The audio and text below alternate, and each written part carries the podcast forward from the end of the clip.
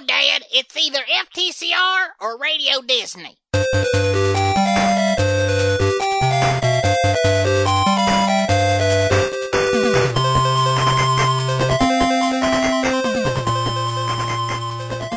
Hello, everybody. I am FTA, and welcome back to another Skype Sanctuary. I'm joined by the other big film buff on FTCR, Mr. Games Enlisted.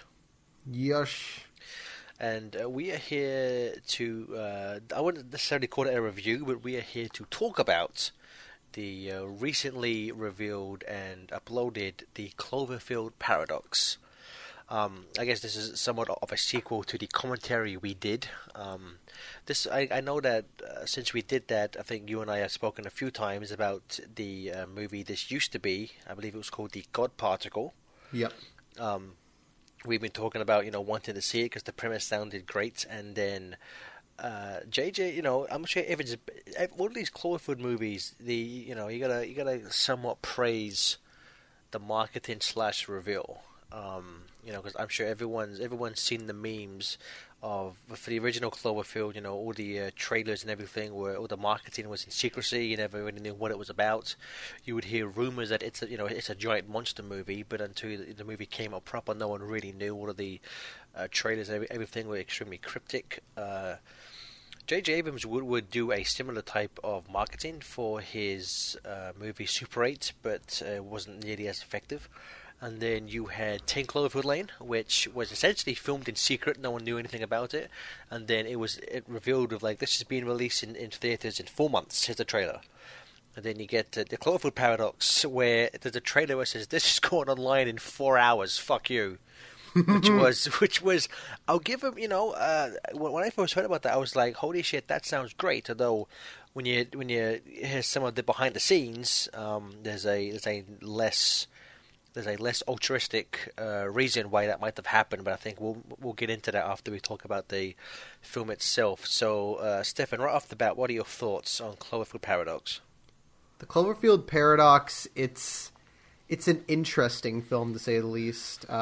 You know what I just realized? The term Cloverfield Paradox could also just refer to this franchise in general. I was literally about to say something like that, but I'll get into that a bit later because I've got something like quote unquote, both a theory and just kind of a revelation about the movie that has to do with that. But I'll get into it later. But essentially, what I think is, overall, I'd say it is the weakest of the three Cloverfield movies because I think the first Cloverfield I really like. I like what it's doing. I think it has. It's an original idea, and they do that idea fairly well. And then 10 Cloverfield Lane, I think, is just a fantastic film. Rewatching again, I'm like, oh man, this movie's so good.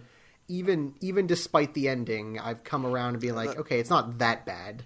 I've always 10 Cloverfield Lane to me, it's like a perfect film except for the last 10 minutes. I've only watched Cloverfield Paradox once. I would probably rank it in the middle just because, again, I appreciate the original Cloverfield more than I like it. There's a lot of cheap things in the first one, which for more info on that, go listen to our commentary. Plug. But I didn't hate this movie. I thought it was pretty decent aside from a few things, but this got critically destroyed. And I can kind of understand why, because I feel like the film itself, the actor, all the actors I think are really good. They may have fairly weak or even non-existent characters, but I can tell the actors are really trying. And this is a great cast. You got David Oyelowo, Daniel Brühl, Zee Zhang, Gugu Mbatha-Raw, a lot of names you can't pronounce, and then Skylar and Johnny. The first thing that popped out to me, which I think this happened in another movie, but for the life of me I can't remember what it's called, but in the credits you just see starred, and then this John Ortiz pops up. I'm like, holy shit! Some Call Me Johnny's in this movie. I think it might have been Kong Skull Island because that's what it was. Yes, it was Kong Skull Island. And then, of course, I forget the guy's name, but Chris O'Dowd. Chris O'Dowd, who looks exactly like Skylar, which I first realized that when I first saw Thor 2. I saw that with Quick Aside. I saw that with Mikonos fan, and we're watching it in the cinema, and He's watching it, and Chris is going like, "This guy looks familiar, but who is he?" And I just lean over and just go, "It's Skylar." And he goes, "Holy fucking shit!" The cast is really good, especially the lead, Gugu Mbatha-Raw. She's great in this. She is the one that's kind of holding this movie on its back. I also think I'm a big fan of other dimensional story, cross-dimensional stories of characters traveling to another universe and dealing with the effects of going into that, parallel dimensions and stuff like that. So I kind of like the idea of, I'm always a fan of that. So seeing that played out in this, I think it's a really cool idea. I think it's really cool. The effects, I think, are really good. The ship, the inside of the ship looks pretty decent, and the outside of the ship, I think, looks really good. The production design of the ship looks great. The ship, which is called the Cloverfield. Mm-hmm. The music by Bear McCreary is excellent, mm-hmm. and there are little things here and there. There are a lot of really interesting moments. All the quote the kills essentially. They have a lot of really cool and inventive kills. But what I will say is the film's biggest problem is that the story is kind of all over the place. And that does have to do with two reasons. It's the fact that the story itself is just kind of a... I've seen a lot of reviews say it's kind of a B version of every single space movie you can think of. Event Horizon and Life and a little bit of Interstellar. And you just got to have it's a whole bunch of things combined. And while they do some interesting things, it's just kind of a, yeah, we've kind of seen this before. And then also is the fact that it's trying to be a Cloverfield movie at the same time when it clearly wasn't originally, and even more so than 10 Cloverfield Lane, which on its own, you can still, even with the references, you can kind of watch it on its own and be like, okay, it's still a standalone thing. This one kind of weaves all over the place. It's very obvious when you be like, oh, that was added in later, or that was added in because of this. And it's I wouldn't say it's really distracting, but it's kind of when you look back on it, it's yeah. Although I don't know if taking those out would have made this movie any better or worse. It's just kind of that's why I say it's interesting. It's something worth pointing out and something worth thinking about. I would actually say it's incredibly distracting, mainly because, and this is, I think this is the difference between you and me, Stefan, going into this, is because I saw the Super Bowl trailer and you did not. Yeah. The Super Bowl trailer directly ties this movie to the original. It's 10 years ago this happened. Find out why. So I went into this movie expecting, they're going to explain, what happened with the monster and all this shit, and no, it doesn't.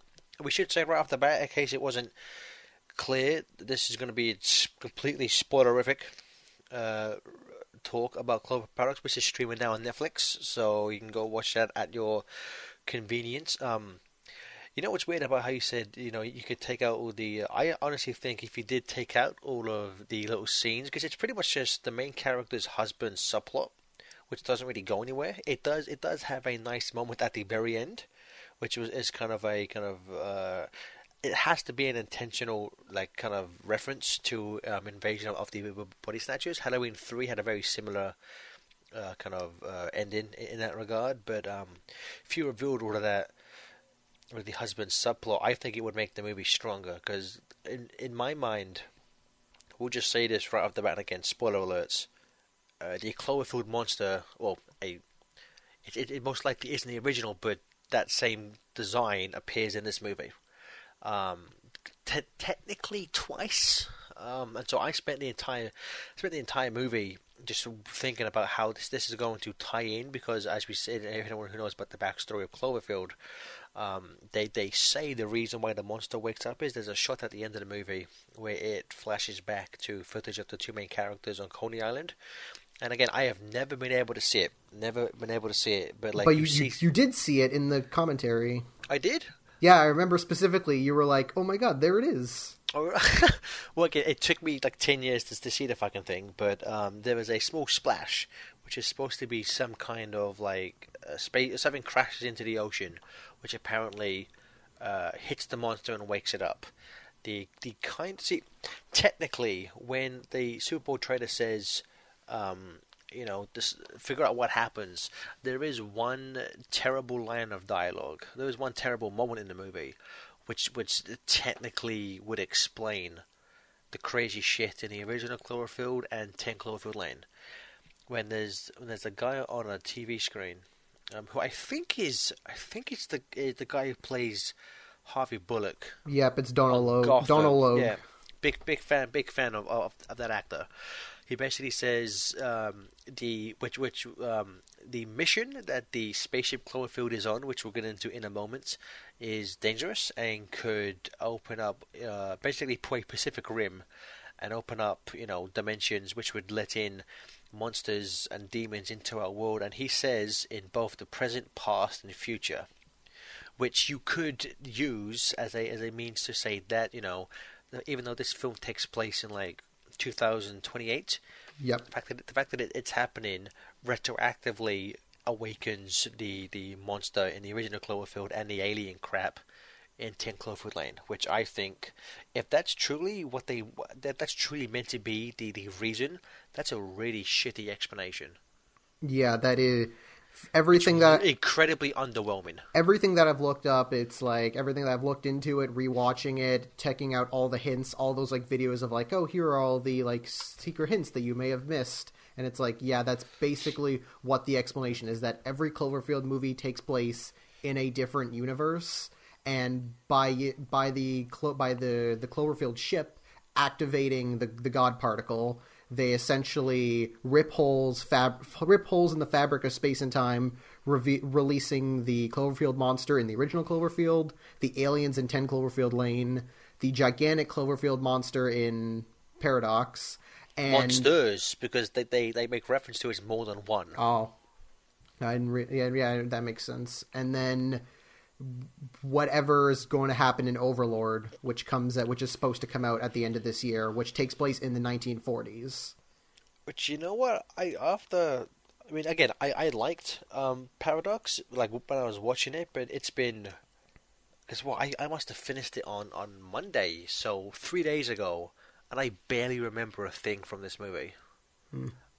It hasn't stuck with me all that well, but Stefan, why don't you, because I think you have a better memory of what happened, why don't you explain the basic plot outline? So Paradox. The plot is that it's 2026. I think it starts about 2026.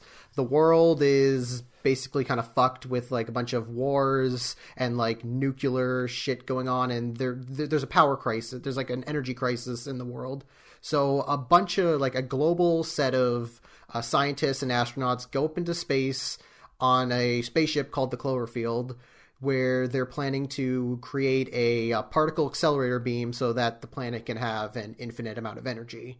They end up there. They're up there for about 2 years, where they're finally able to get to the work. But once they set it up, the whole ship goes kablooey, and then they look out and the Earth is gone. What's going on? They start looking around, where they find that suddenly there's a woman inside, in the walls of the spaceship. So they take her out, and suddenly weird stuff starts happening. Their worms suddenly end up inside of one of the astronauts there. Chris O'Dowd's hand gets cut off and starts moving around by itself. And then they realize that the particle accelerator transported them to a parallel dimension, and that Cloverfield ship basically fused with that dimension's Cloverfield ship. So the woman on the ship, you find out the woman who was in the wall on the ship was the person who took over Gugu Mbatha-Raw's place, because in that dimension she didn't have a reason to go up there because she still had her kids, because of something that happened in her past. She had an accident that basically resulted in her two kids dying. So a big, a big kind of subplot is her wanting to go down to the parallel Earth so she can see her kids again. And the whole thing of, should she or should she not? But then basically, because the Cloverfield is there when it's not supposed to, shit keeps happening to them. So The team keeps getting killed off one by one. Eventually, they're able to get it to work, but the person from that dimension wants to keep the Cloverfield there so she can use it to power their Earth, because their Earth is basically fucked. They end up in a fight. They end up in like a really long fight scene or whatever. She ends up getting killed, and the remaining two people end up back on Earth. They use it to and they use the particle accelerator beam to get themselves back to Earth. They travel back down to Earth because the life supply, the air system is pretty much gone on the spaceship. So they're going down there, only to find out that because of using the particle accelerator beam, Cloverfield monsters have started rampaging around the Earth. And this is shown through a subplot which the film cuts back to occasionally, where her husband is taking care of this kid who is played by, shit you not, a girl named Clover Lee. I don't know if that's intentional, or I think it's Clover Knee, but it's like he's taking care of her. They go inside a bunker because ha reference, and they're like hiding out from the monsters, and it gets to the ending where they're coming back and the husband is screaming, "No, don't come back, don't come back, don't tell her to come back," and then giant monster. Yeah, which I think the subplot is because without the "oh my god, it's the Cloverfield monsters back" thing in the last 5 seconds, that subplot is meaningless. Yes, and yeah, nothing really happens. Doesn't really add anything. Which there is a moment earlier before he meets the little girl where you basically see the Cloverfield monster in silhouette, mm-hmm. and it was like, oh, okay. And it's weird because it's the one you see in silhouette is about size approximate to the one from the original, because I remember I watched the movie in two chunks because it dropped at like 11 p.m. Sunday, and so I watched like an hour of it before I had to go to beddy bars because I had to be up early for work. And at the point I got to was the moment where there was just the one standard size Cloverfield monster. And I remember you and I talked, Stefan, thinking that I think we had talked about we thought Cloverfield Paradox would end up being some kind of like prequel. Remember, they travel back in time and like the ship crashing is what wakes up the original, which I thought would have been a neat twist. It would have it wouldn't fit 100% because there's nothing in the original Cloverfield that mentions energy crisis, and if there was such a problem, there's no reason or no way the main character would be about to fly to Japan to start a new job, because he doesn't exactly seem like a scientist who could help out with that kind of shit. So I mean, like, it wouldn't have fit perfectly, but I would have preferred that kind of twist versus what we got. I will say the older stuff on... I like a lot of older stuff on the spaceship. I think the moment after they activate the God particle, which I wish it was what it was... Is it still called that in the movie? They don't call it a God particle. They just call it the particle accelerator beam. I wish it was called, because God particle is a much better name than Cloverfield Paradox is kind of a stupid name because it doesn't really... the God particle is like an actual term. Like, I forget the exact like scientific definition, but God particle is like an actual term of like specific. And what happens in the movie isn't exactly a God particle. So I guess that's why they changed the title, because they're like, they ended up changing it enough that they're like, it isn't really a God particle. Also, they had to shoehorn in Cloverfield in the title somewhere. True. Otherwise you gotta get that brand synergy, my friend.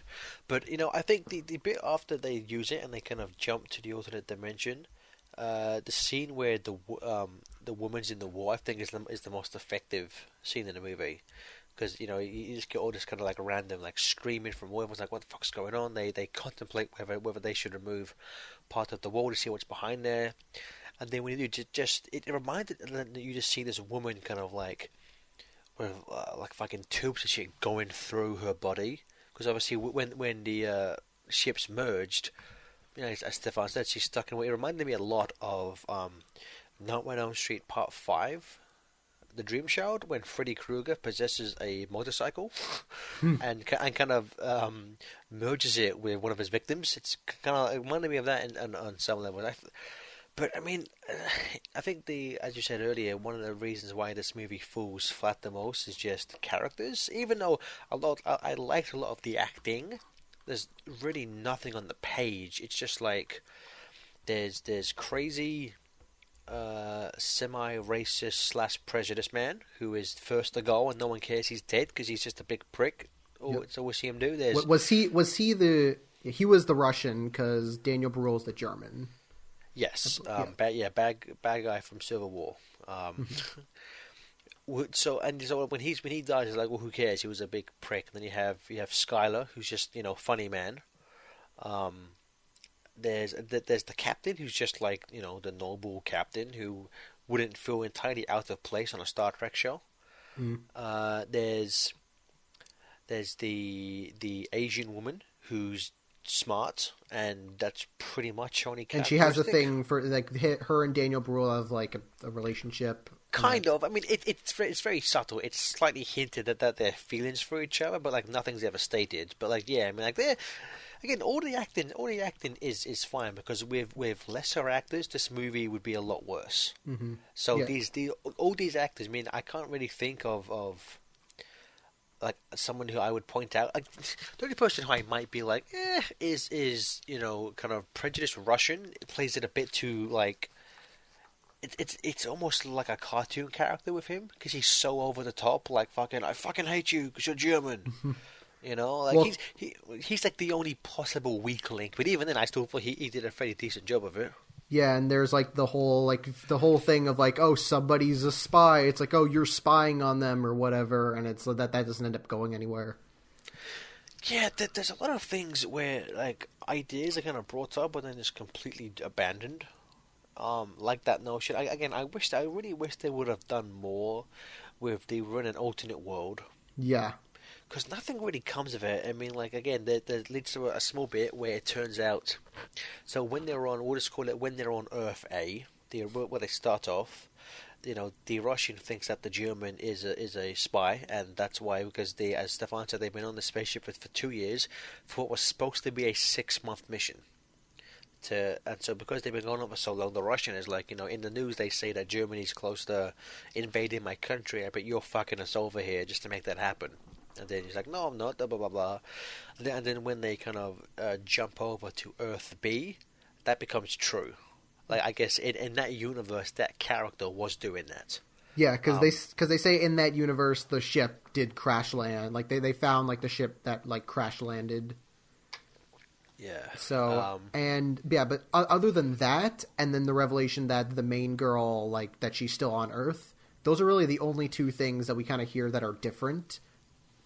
Like, and then there's also like the only other big thing is that that she, in the end, she ends up sending like a video message to her other self, which that also, I know that was like the second trailer that they released where it's just that video message that she sends at the end of the movie, which it's like, it's weird seeing, it's kind of interesting because like, oh, the trailer you see from the angle that's being shot at, in the movie you see her shooting it, but you don't actually see what that ends up coming for. It is weird that, because it's, I mean, that watching that trailer, you think, what is that? But, like, in context of the movie, that is the most important moment in the movie. But, of course, seeing it without the context of what's come before, it kind of means nothing to the trailer, which is I'll give them credit for that. I think, really, if they hadn't of marketed it as, holy shit, you're going to fucking find out what happened in the first Cloverfield movie, motherfuckers, then I think I would be slightly more kind to it. Again, as Stefan said, I can kind of understand why some people are hating it because, again, it's got some script issues. But one thing I'll say, which it's funny, Stefan, because when we were watching it, I think both you and I just imagined that they took the script for God Particle and then just like shoved in like, okay, we'll put a fucking Cloverfield monster here, we'll tie it into the first movie in this scene type of thing. But there was a that's literally what happened. Technically, actually, it's not what happened. Apparently, so there was one of my favorite Twitter accounts is Film Clickbait. But they'll just retweet, like, clickbait titles and be like, explain what the clickbait is. And there was one where the director of Doctor Strange, I forget his name off the top of my head. Oh, yeah, no, I remember, yeah, I think Yeah, well, him and then also the co-writer, C. Robert Cargill, also mentioned it.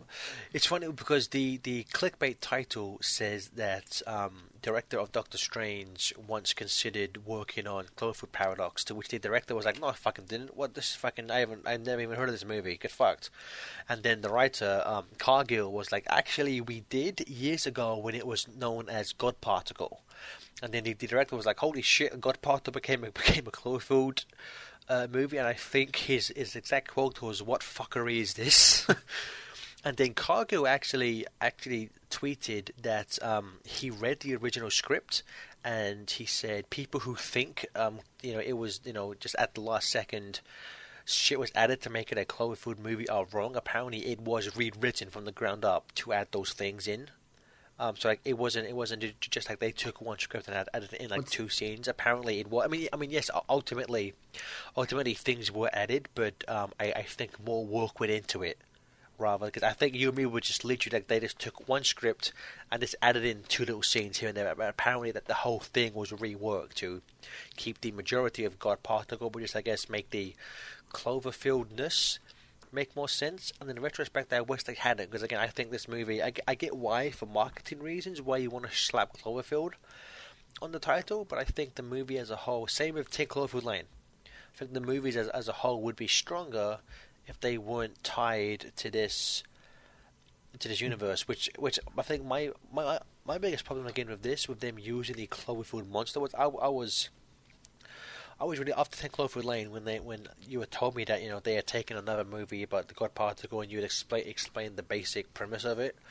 I liked the idea of Cloverfield becoming what Halloween tried to become, basically just kind of a yearly anthology series. Halloween after in Halloween 3, it's an entirely different. Story. The original Halloween movie is a movie within the context of Halloween 3, but then when Halloween 3 bombed, they're like, fuck it, let's just bring Michael Myers back. And I kind of feel that's what they did with this. They were kind of like, oh no, our plan isn't working, fuck it, bring the monster back. And I'm like, I kind of wish they didn't. I kind of wish they'd either. I really don't care for the pointless alien battle at the end of 10 Cloverfield Lane, but at least it's something new. While watching 10 Cloverfield Lane, I was entirely expecting when she gets out the bunker, the monster was going to be there, and part of me is, I think most of me is happy it was something new. I just wish what we got was better than that scene in the movie. Well, the revelation of the aliens and what happens after the fight, where she does the whole fork in the road thing. I think those are really good scenes. It's just the whole throwing the Molotov cocktail up into the vagina ship and blowing up. That's dumb. So fucking dumb. I would have loved it if it's just she gets out, sees his aliens. When it gets to her face, she's like, "Oh great, cut the crust." I know. You like the she. Changes directions and go and help fights.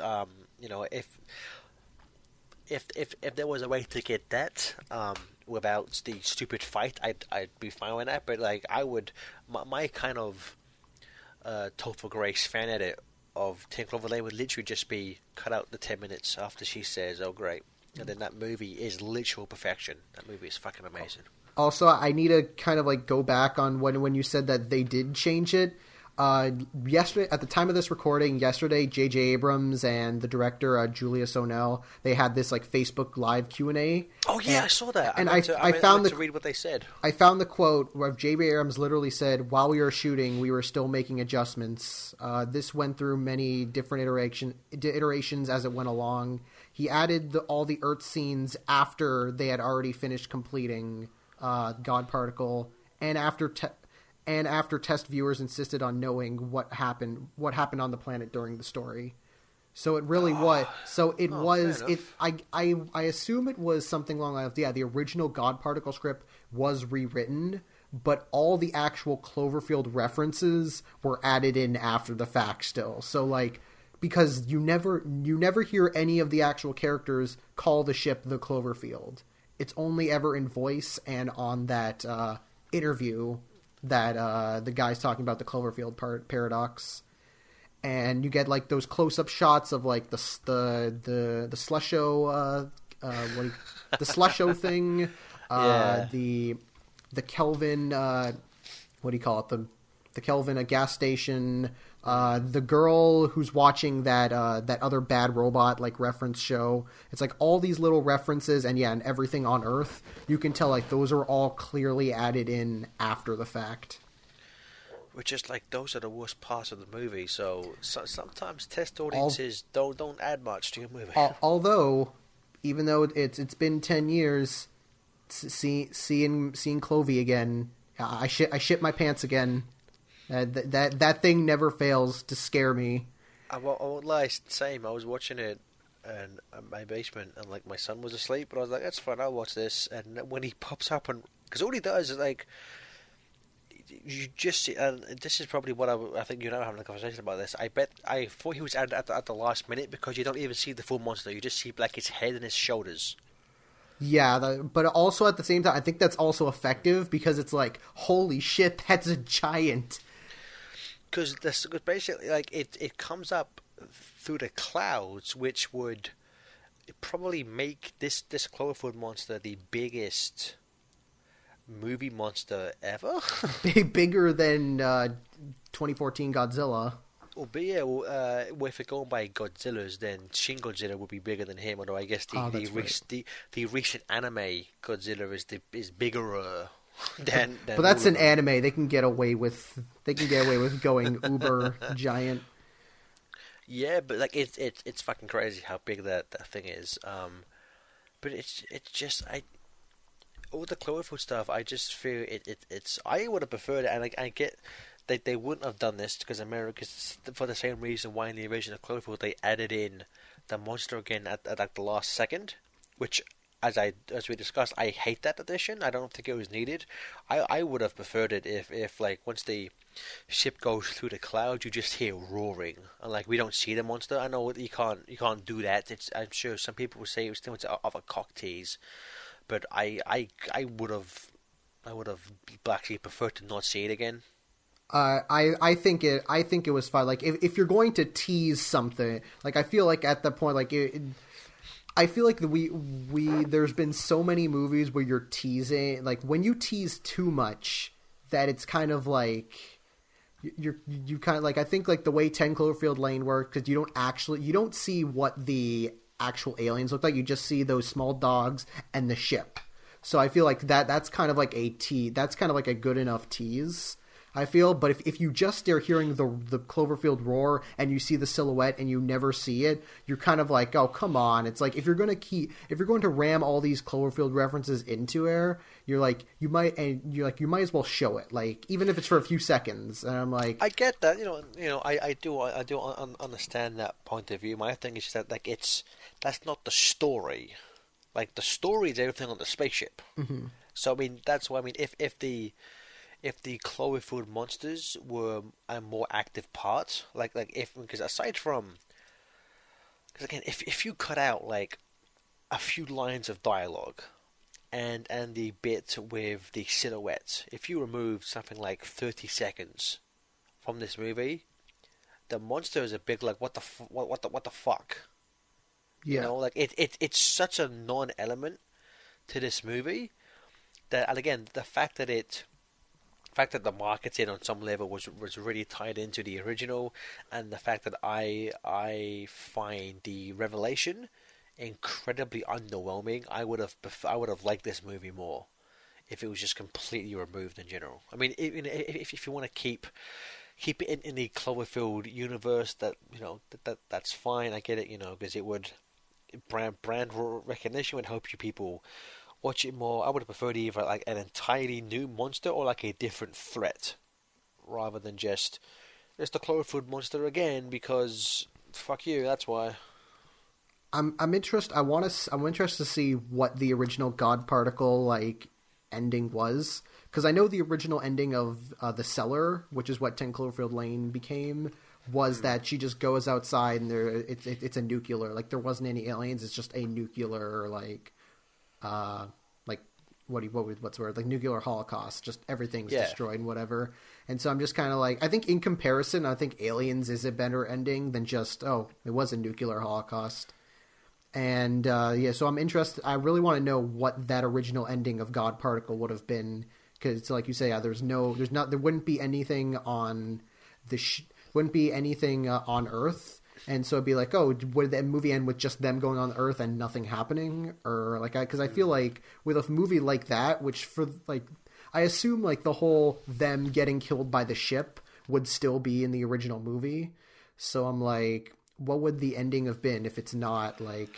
Because I feel like if they just go to Earth and nothing happened, like there's no consequences. I feel like there like something would have happened.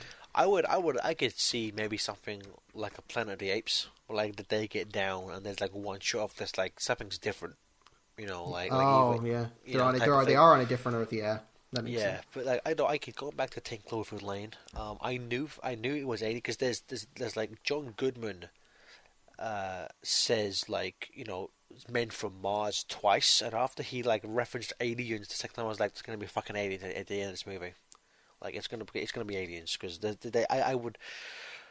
I can almost guarantee they went back and added those extra like it's aliens dialogue to kind of make the ending not completely come out of nowhere. But again, anything is better than just let's shoehorn in Clovey, because I think it kind of makes him as an American monster. It makes him to me less special if you don't give him a actually I forget is it a female monster? Well, the original one was a baby. Like we don't know its gender, but yeah, the one in the first one is just a baby. Yeah, they just woke up and it's scared. There's no idea what the fuck's going on. It's interesting that because one of the big things about all three Cloverfield movies is their ARGs, which is the augmented reality games. Which that's that big, like the original movie had that big, like the online marketing that was like that essentially told, if you put it all together, it told this like big Cloverfield prequel essentially. And it's actually, if you look it up, it's really fascinating, like as a story. So because wasn't it a prequel manga as well, which had like a different Cloverfield monster attacking Tokyo or something? It wasn't a prequel; it was just another story. Oh, okay. So, but what's interesting is that because people always say that, oh, it's that satellite that crashed into the thing, because in the movie that's what woke up Cloverfield, but the ARG specifically says like that has nothing to do with it. That actually crashes well after Cloverfield's been awakened.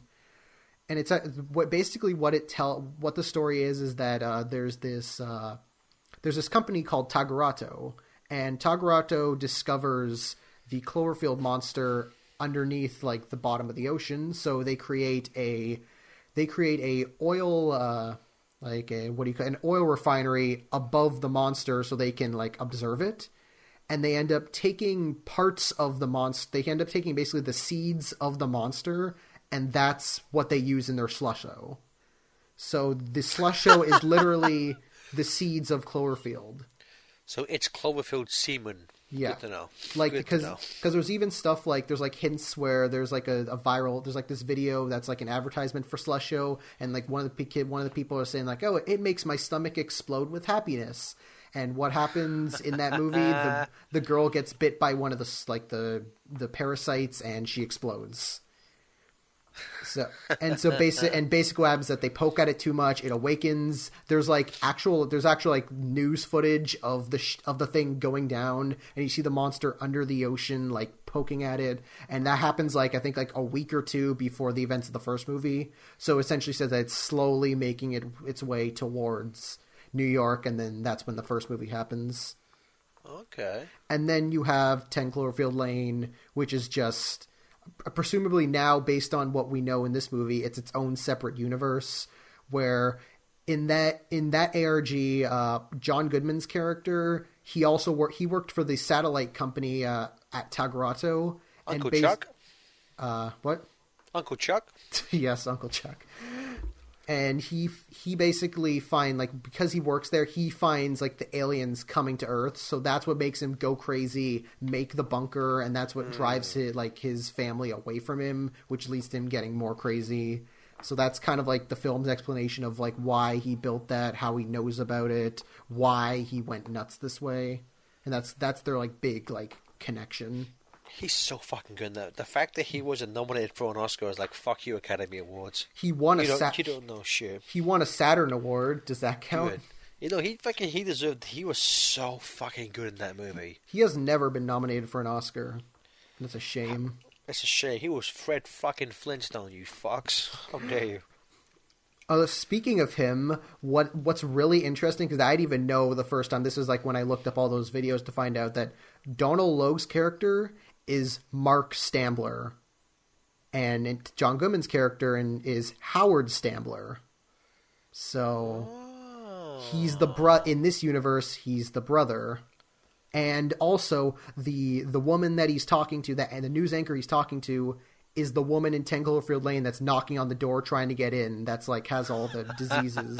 Nice. So it's like all these little connections that are like connecting, like Tagruato and all those, like the Kelvin and the Slusho and all. There are all these little connections that are kind of like telling you that these are all connected in some way, but not completely. And so the whole idea that these are all alternate universes and different things happening in each alternate universe, that I kind of think that that's idea that is kind of an interesting idea, that this particle accelerator ripped open fabrics in space and time everywhere, which is why I'm like, so we got the 2008 with Cloverfield, 2016 with the aliens, 2028 with the big aliens in Paradox, Overlord in 1944. If they want to retroactively say that Super 8 is a Cloverfield movie, they really can. They can, because of the alien that takes place in like 1979.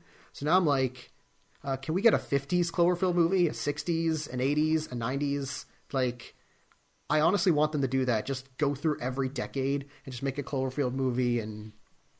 like, just see what they can do. Like, get a different monster, get like a different, like, whether it is the Cloverfield monster or a different alien or whatever, just go and do that. And I'm like that sounds like a really interesting and fun idea. Yeah, I mean, I just make the scripts more like 10 Cloverfield Lane, where, you know, there's actual character and motivation. Overlord is the first one of these that was written and shot with the intention of being a Cloverfield movie, so... Well, obviously, aside from the first one. Yeah. So, even then, they didn't know what a Cloverfield movie was supposed to be. Well, I think at that point, I mean, it's weird how this the Cloverfield as a franchise has taken on this concept, because originally, you know, back in the day, a lot of people, they had said they had toyed with the idea of making a sequel that was just, and I think we talked about this in our commentary, that was just the events of the first movie but from someone else's perspective. I would still be open to that. I would be open to, like, maybe for the last Cloverfield movie, or, you know, one of the upcoming sequels, they once again do the...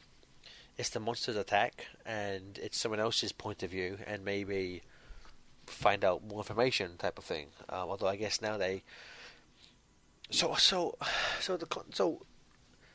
Paradox is the fact that, you know, it opened up all this shit when the monsters came. Does that change the all that backstory you said about the first movie, or was that just like... No, I assume that still means that it opened up the monster underneath the ocean, which led to Tagruato poking around with it, which led to it waking up and going. The difference is that it doesn't immediately in the original Cloverfield, it still technically works because the monster comes out from under the ocean. It just doesn't immediately go to attack. So it's like you can still kind of see, like with the aliens, it's like the aliens, they show up and then they make it over. And then I think the only one where it's really spontaneous is this movie, where it's just kind of like it happens and then immediately the aliens show up.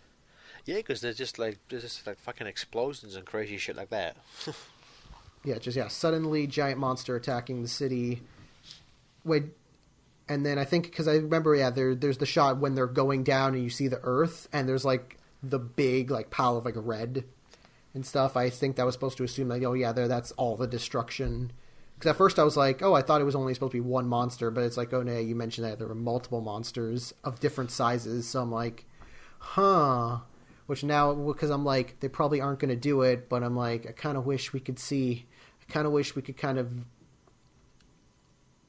like, I was going to say, like, a monster, like, a Clover, I know, I got it, I know what the final Cloverfield movie should be, Cloverfields, just a whole, either that or Crisis on Cloverfield Earths, just have a whole bunch of Cloverfields, like, fucking about either in space or on Earth or whatever, and just go mad, create insanity.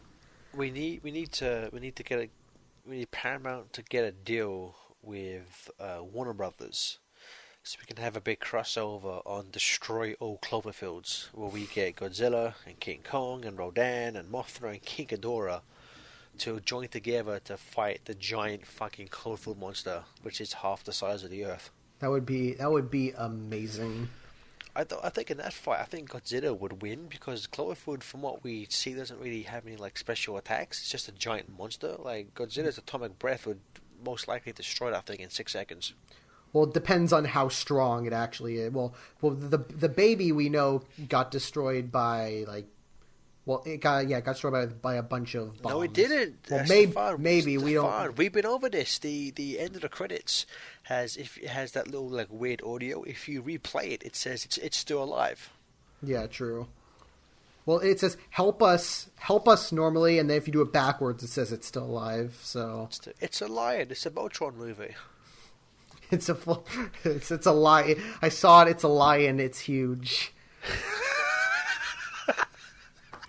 I want them to make a Voltron movie, but it's set in the Cloverfield universe. Stefan, that's what the last movie has to be. Voltron comes together to defeat the giant fucking Cloverfield monster. Let's say, well, that's DreamWorks, which is owned by Universal, and Universal also owns Pacific Rim, so there you go. That's your connection. There you go. So you get Universal to work with Paramount. Universal, Paramount, and Warner Brothers. You put all your giant monsters together.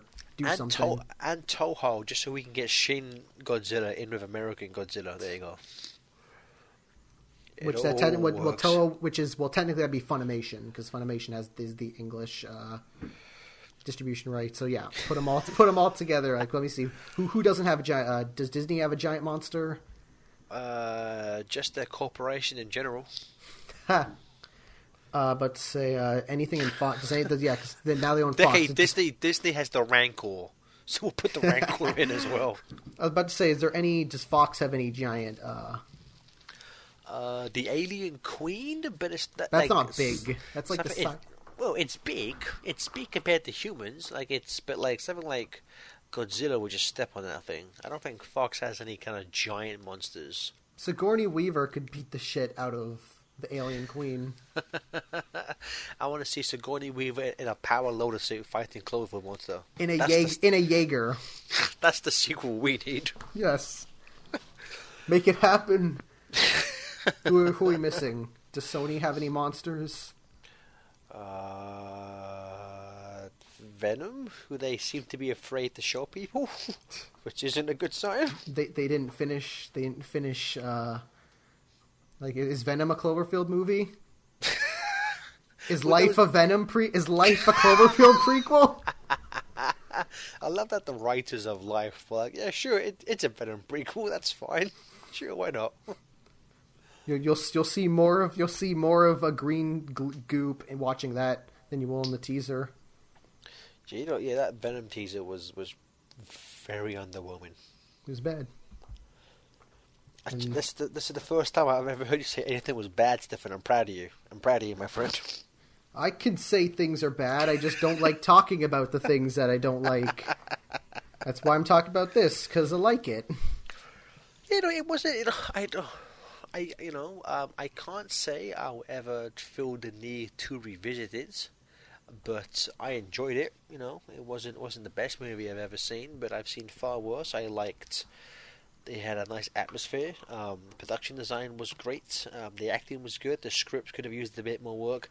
The only thing I didn't like, which felt like manufactured tension in the third act, is when the woman from the alternate world goes to start killing people. Yeah. And I was just like, we don't need this.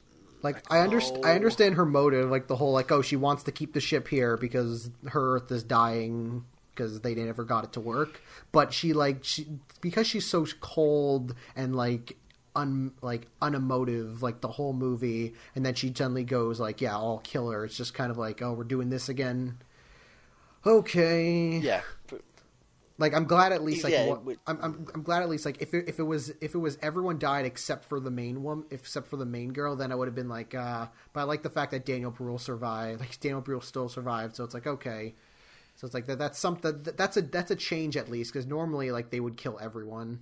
They would, but Black Panther decided he should live, so that's why he was allowed to stay alive in this one. I've learned, you're not gonna die today. Then, which is funny because that woman is the villain in Guardians 2. The High Priestess. Oh, the Gold Woman. Oh, really? Yeah, Elizabeth Debicki. Damn, we got like Guardian people. We got the bad guy from Civil War. We got Skylar from Thor 2. This is a freaking regular Marvel Cinematic Universe reunion. Who else is in the movie? We got, of course, well, John Ortiz, our friend Johnny. David Oyelowo, he's not. I don't think he's in any MCU movie yet. He was the dickhead in. He was the in Rise of the Planet of the Apes. Although the score by Bear McCreary, he does the music for Agents of S.H.I.E.L.D., or at least in season 1. So there you go. Right. It all comes together. Gugu Mbatha-Raw, she's in a bunch of this. She was in the live action Beauty and the Beast. I think she's in A Wrinkle in Time.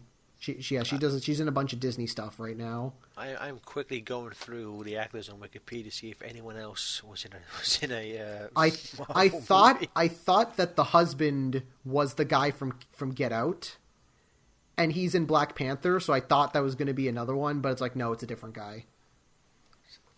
Right, damn it, everyone's ruining our shit.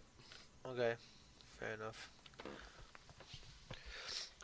But yeah, I would, if you have a passing interest in decent sci-fi movies, or if you're really into the kind of linked multiverse that is the Cloverfield film series, give it a go.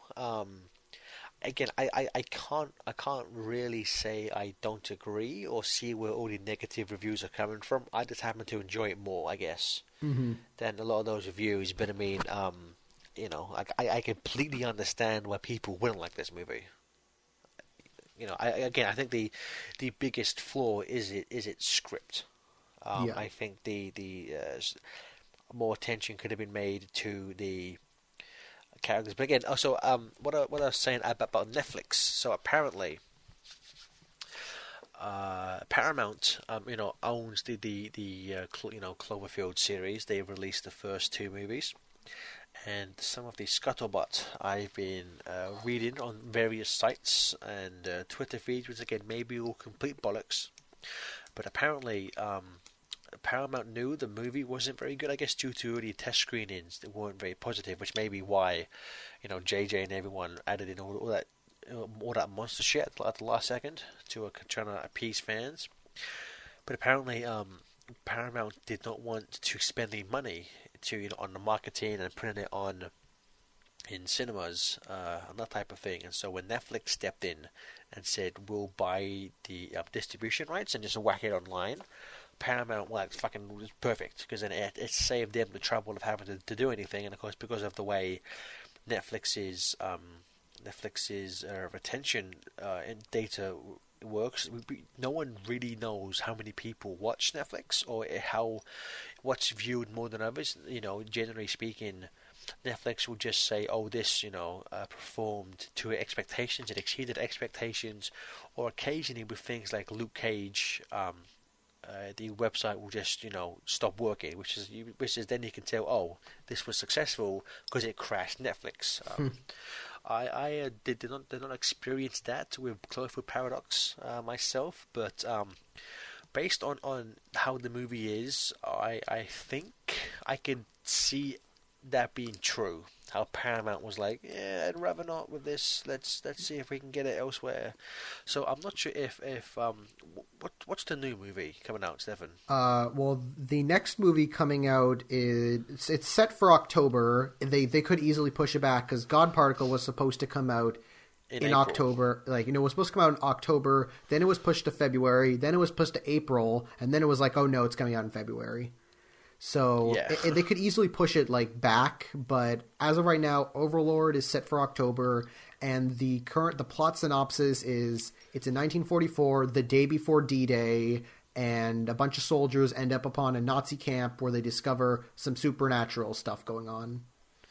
The original synopsis of it said that it was Nazi zombies, but they've changed it to be supernatural.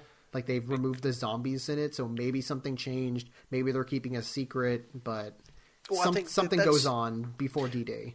That's smart, because nothing will ever beat Dead Snow, the greatest zombie Nazi movie ever made. Right. So what's the point? So, yeah, they'll probably have some, like, voodoo shit, or, like, we'll probably see a Cloverfield monster at some point. But I wonder if that one will go to Netflix as well, or I wonder if Paramount will actually... release that themselves. Paramount has said that they are releasing it. Like, the Netflix thing with this was basically just like kind of like what you mentioned. J.J. Abrams was like, he was like, oh, what's the best way to market this? And he was like, why don't we put it on Netflix? Like, we just drop it on Netflix. And Paramount was like, yeah, sure, whatever. Like, he's like, they're like, yeah, sure, because Netflix is going to give us like $50 million, so yeah. We'll get money from that. Like, but again, I doubt, dude. Paramount would not have agreed to that if they thought this movie would make money. So Paramount clearly had no faith in this movie, which is why they allowed that to happen. But here's the thing: this isn't the first instance of Paramount dumping something on Netflix. Like, before this was announced, there's the whole controversy with Annihilation, which is coming out later. Like, I think later this month, where it's God, I forget the director's name, but it's the one that Natalie Portman stars in. It's that high concepts science fiction film. Apparently, Paramount's essentially like, this film is going to be too smart for people, so they sold the international rights to Netflix. So it's not going to be coming out in theaters in other countries, but only in the States. So that's kind of very controversial to people, especially because the reviews just came out and it's like glowing reviews. Like, everyone's loving it. So it's if you think a movie is going to be too smart, why would America be the one country you release it in cinemas for? Probably because it's like if they dumped it onto Netflix, like, especially after putting so much money into that, they're like we need to try to get some money back. And no, it's just crazy that you think the country that has a reputation for having to dumb down their movies for audiences is the one place where you release your, you know, the movie that you see is too smart for audiences. Like, why the fuck would you not release that in Europe? Well, they're known for, like, pretentious high concept movies. Especially because Paramount, probably more than any other studio right now, I think they're doing the worst.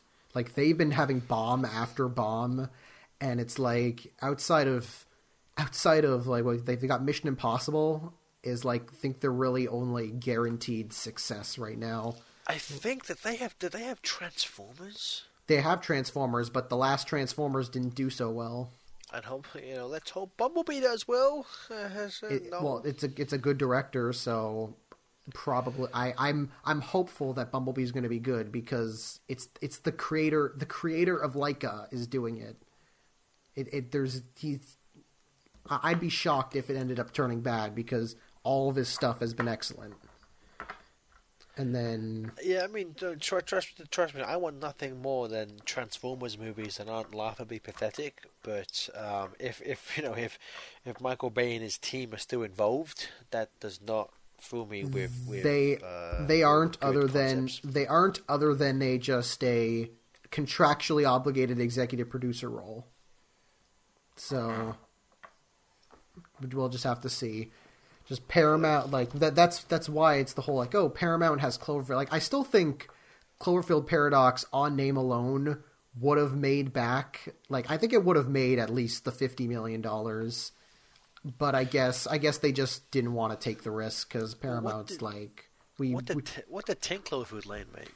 It made, so 10 Cloverfield Lane made $110, but off a $15 million budget. I think if the budget was like $20 million, Paramount probably would have released it. Yeah, but I think... don't know, man, because I think I mean, 10 Cloverfield Lane got amazing reviews. This did not, and yes, I mean, it does have the name Cloverfield, but I don't think that name really. I don't think it carries as much weight as Paramount may think it does. I mean, it is a name people know, but it's outside the two movies, one from like 10 years ago, which I think most people kind of enjoyed, but it was at the end of the day was just a giant monster movie, and then you had Ten Cloverfield Lane, which it made $110 million, which is a lot of money. But not in the grand scheme of things, not that many people saw. So I'm just like, I don't know if the Cloverfield brand is as strong as they think it is. But also, I think that's still more money than they would have gotten if they called it The Cellar. To be honest. Totally. And which I have to point out my own hypocrisy. The reason I saw it was the name Cloverfield, so I guess I am talking complete shit. We all did.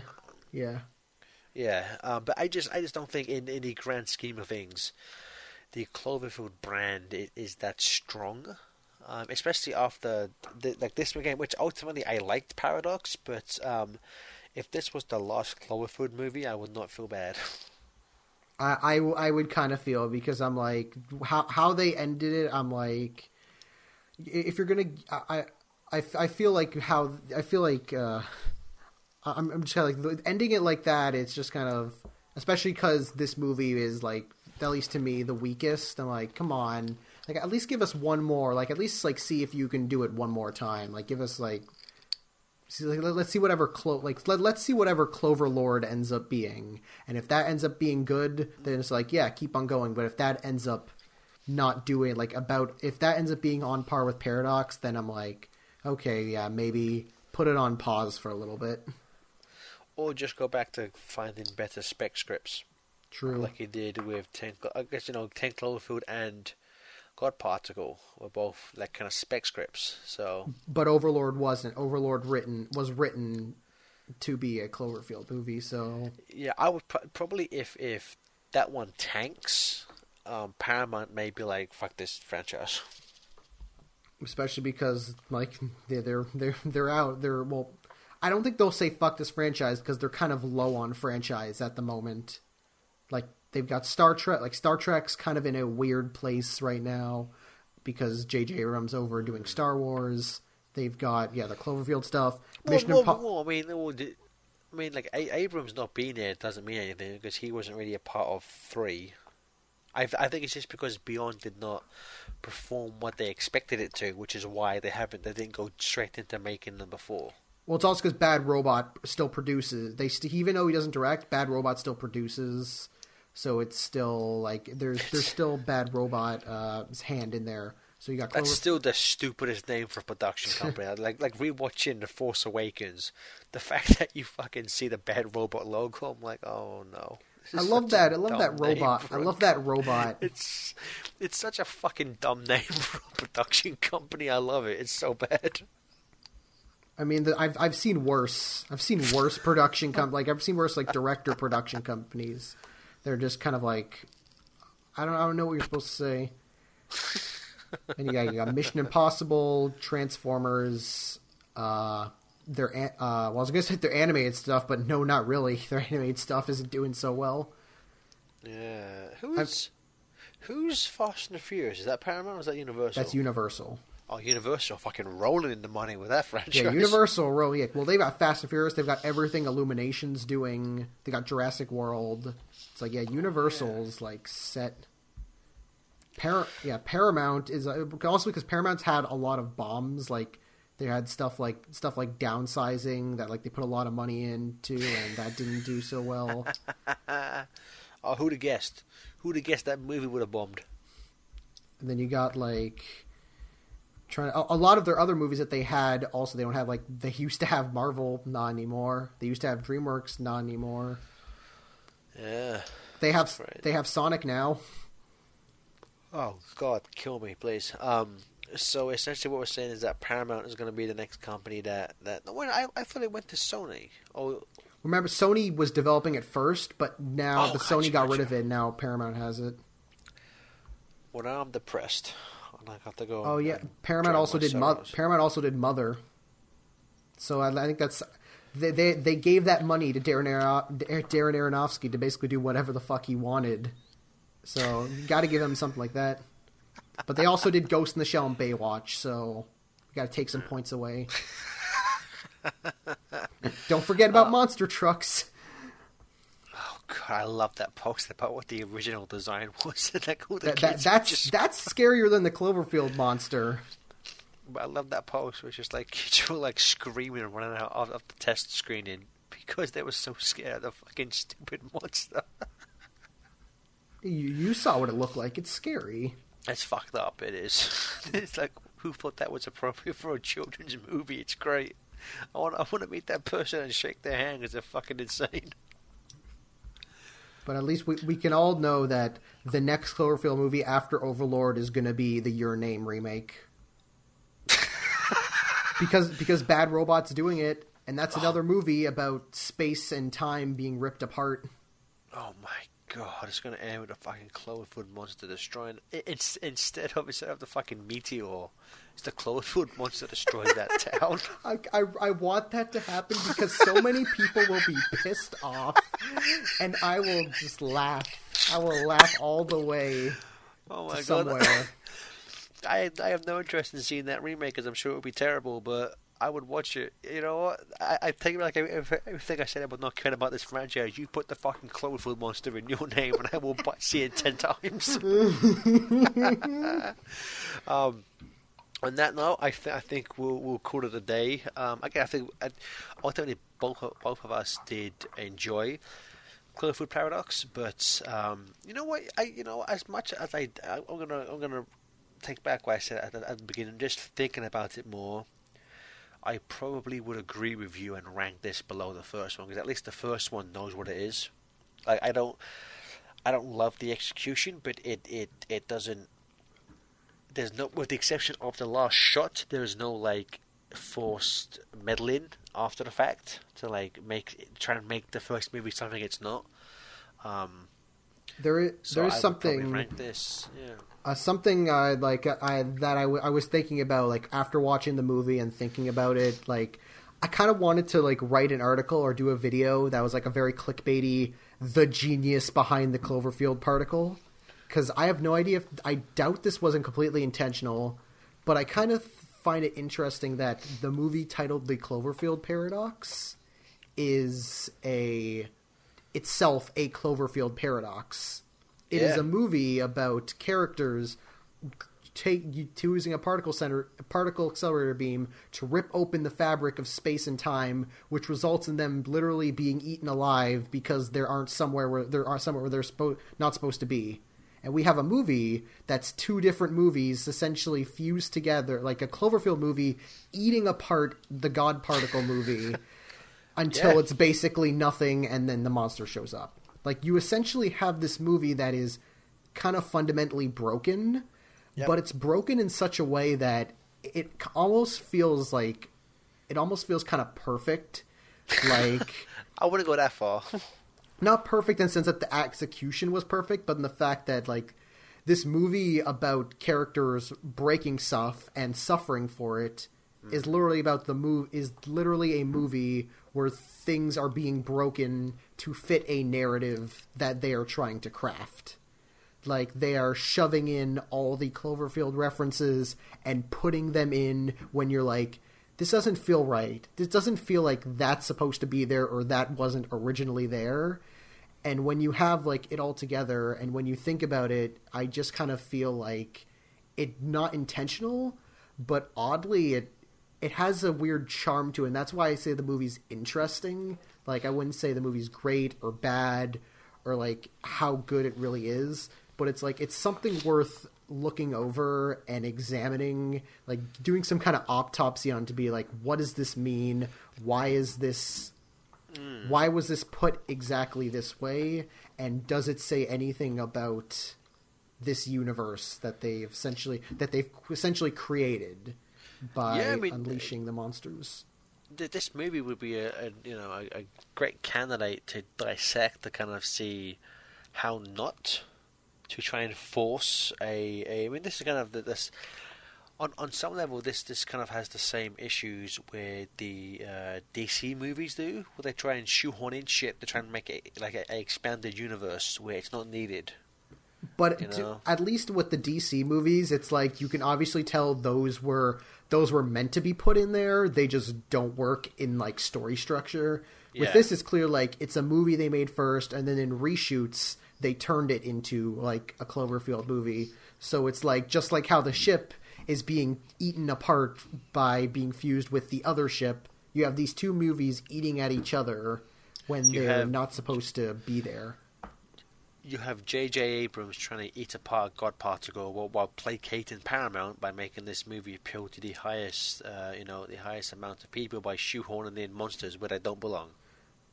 Sunset. And also, you kind of feel like because they put it on Netflix, you feel like they probably could have pushed it. Like in retrospect, it's like if this was always going to be on Netflix, it could have been R, because like the PG-13 rating kind of. It kind of doesn't make everything hurt as much as it could have. Like, well, technically, because it's on Netflix, it's not rated PG-13. It's just rated like TVMA. Yeah, but it's like if it was on Netflix, then they could get away with like going full out, like what a movie theater R would be. And it's like if they were going to do that, then it probably would have felt more. I don't know, would you call it like satisfying, maybe? But it's like overall, it wasn't a huge bother, but it's like something. I don't think so. I think I would have preferred a more coherent script over than just like more able to have more violence and bad language. I would have preferred better written characters. But yeah, thank you all for joining us. I'm sure Stefan and I will return once Cloverfield 4 is revealed, and maybe that movie will. What the fuck am I trying to say? Maybe that fourth movie will prove the paradox of whether a Cloverfield movie written from scratch will work better than one that is just cobbled together with shitty reshoots and a shoehorned-in monster. Give us Cloverfield monsters in World War II. Give us Nazi clovers. Give us. Oh my God, give us the Cloverfield monster with Hitler's mustache. Please, I'll see it 10 times. Thank you for listening to an FTCR podcast. Please subscribe and leave a 5-star review on Apple Podcasts.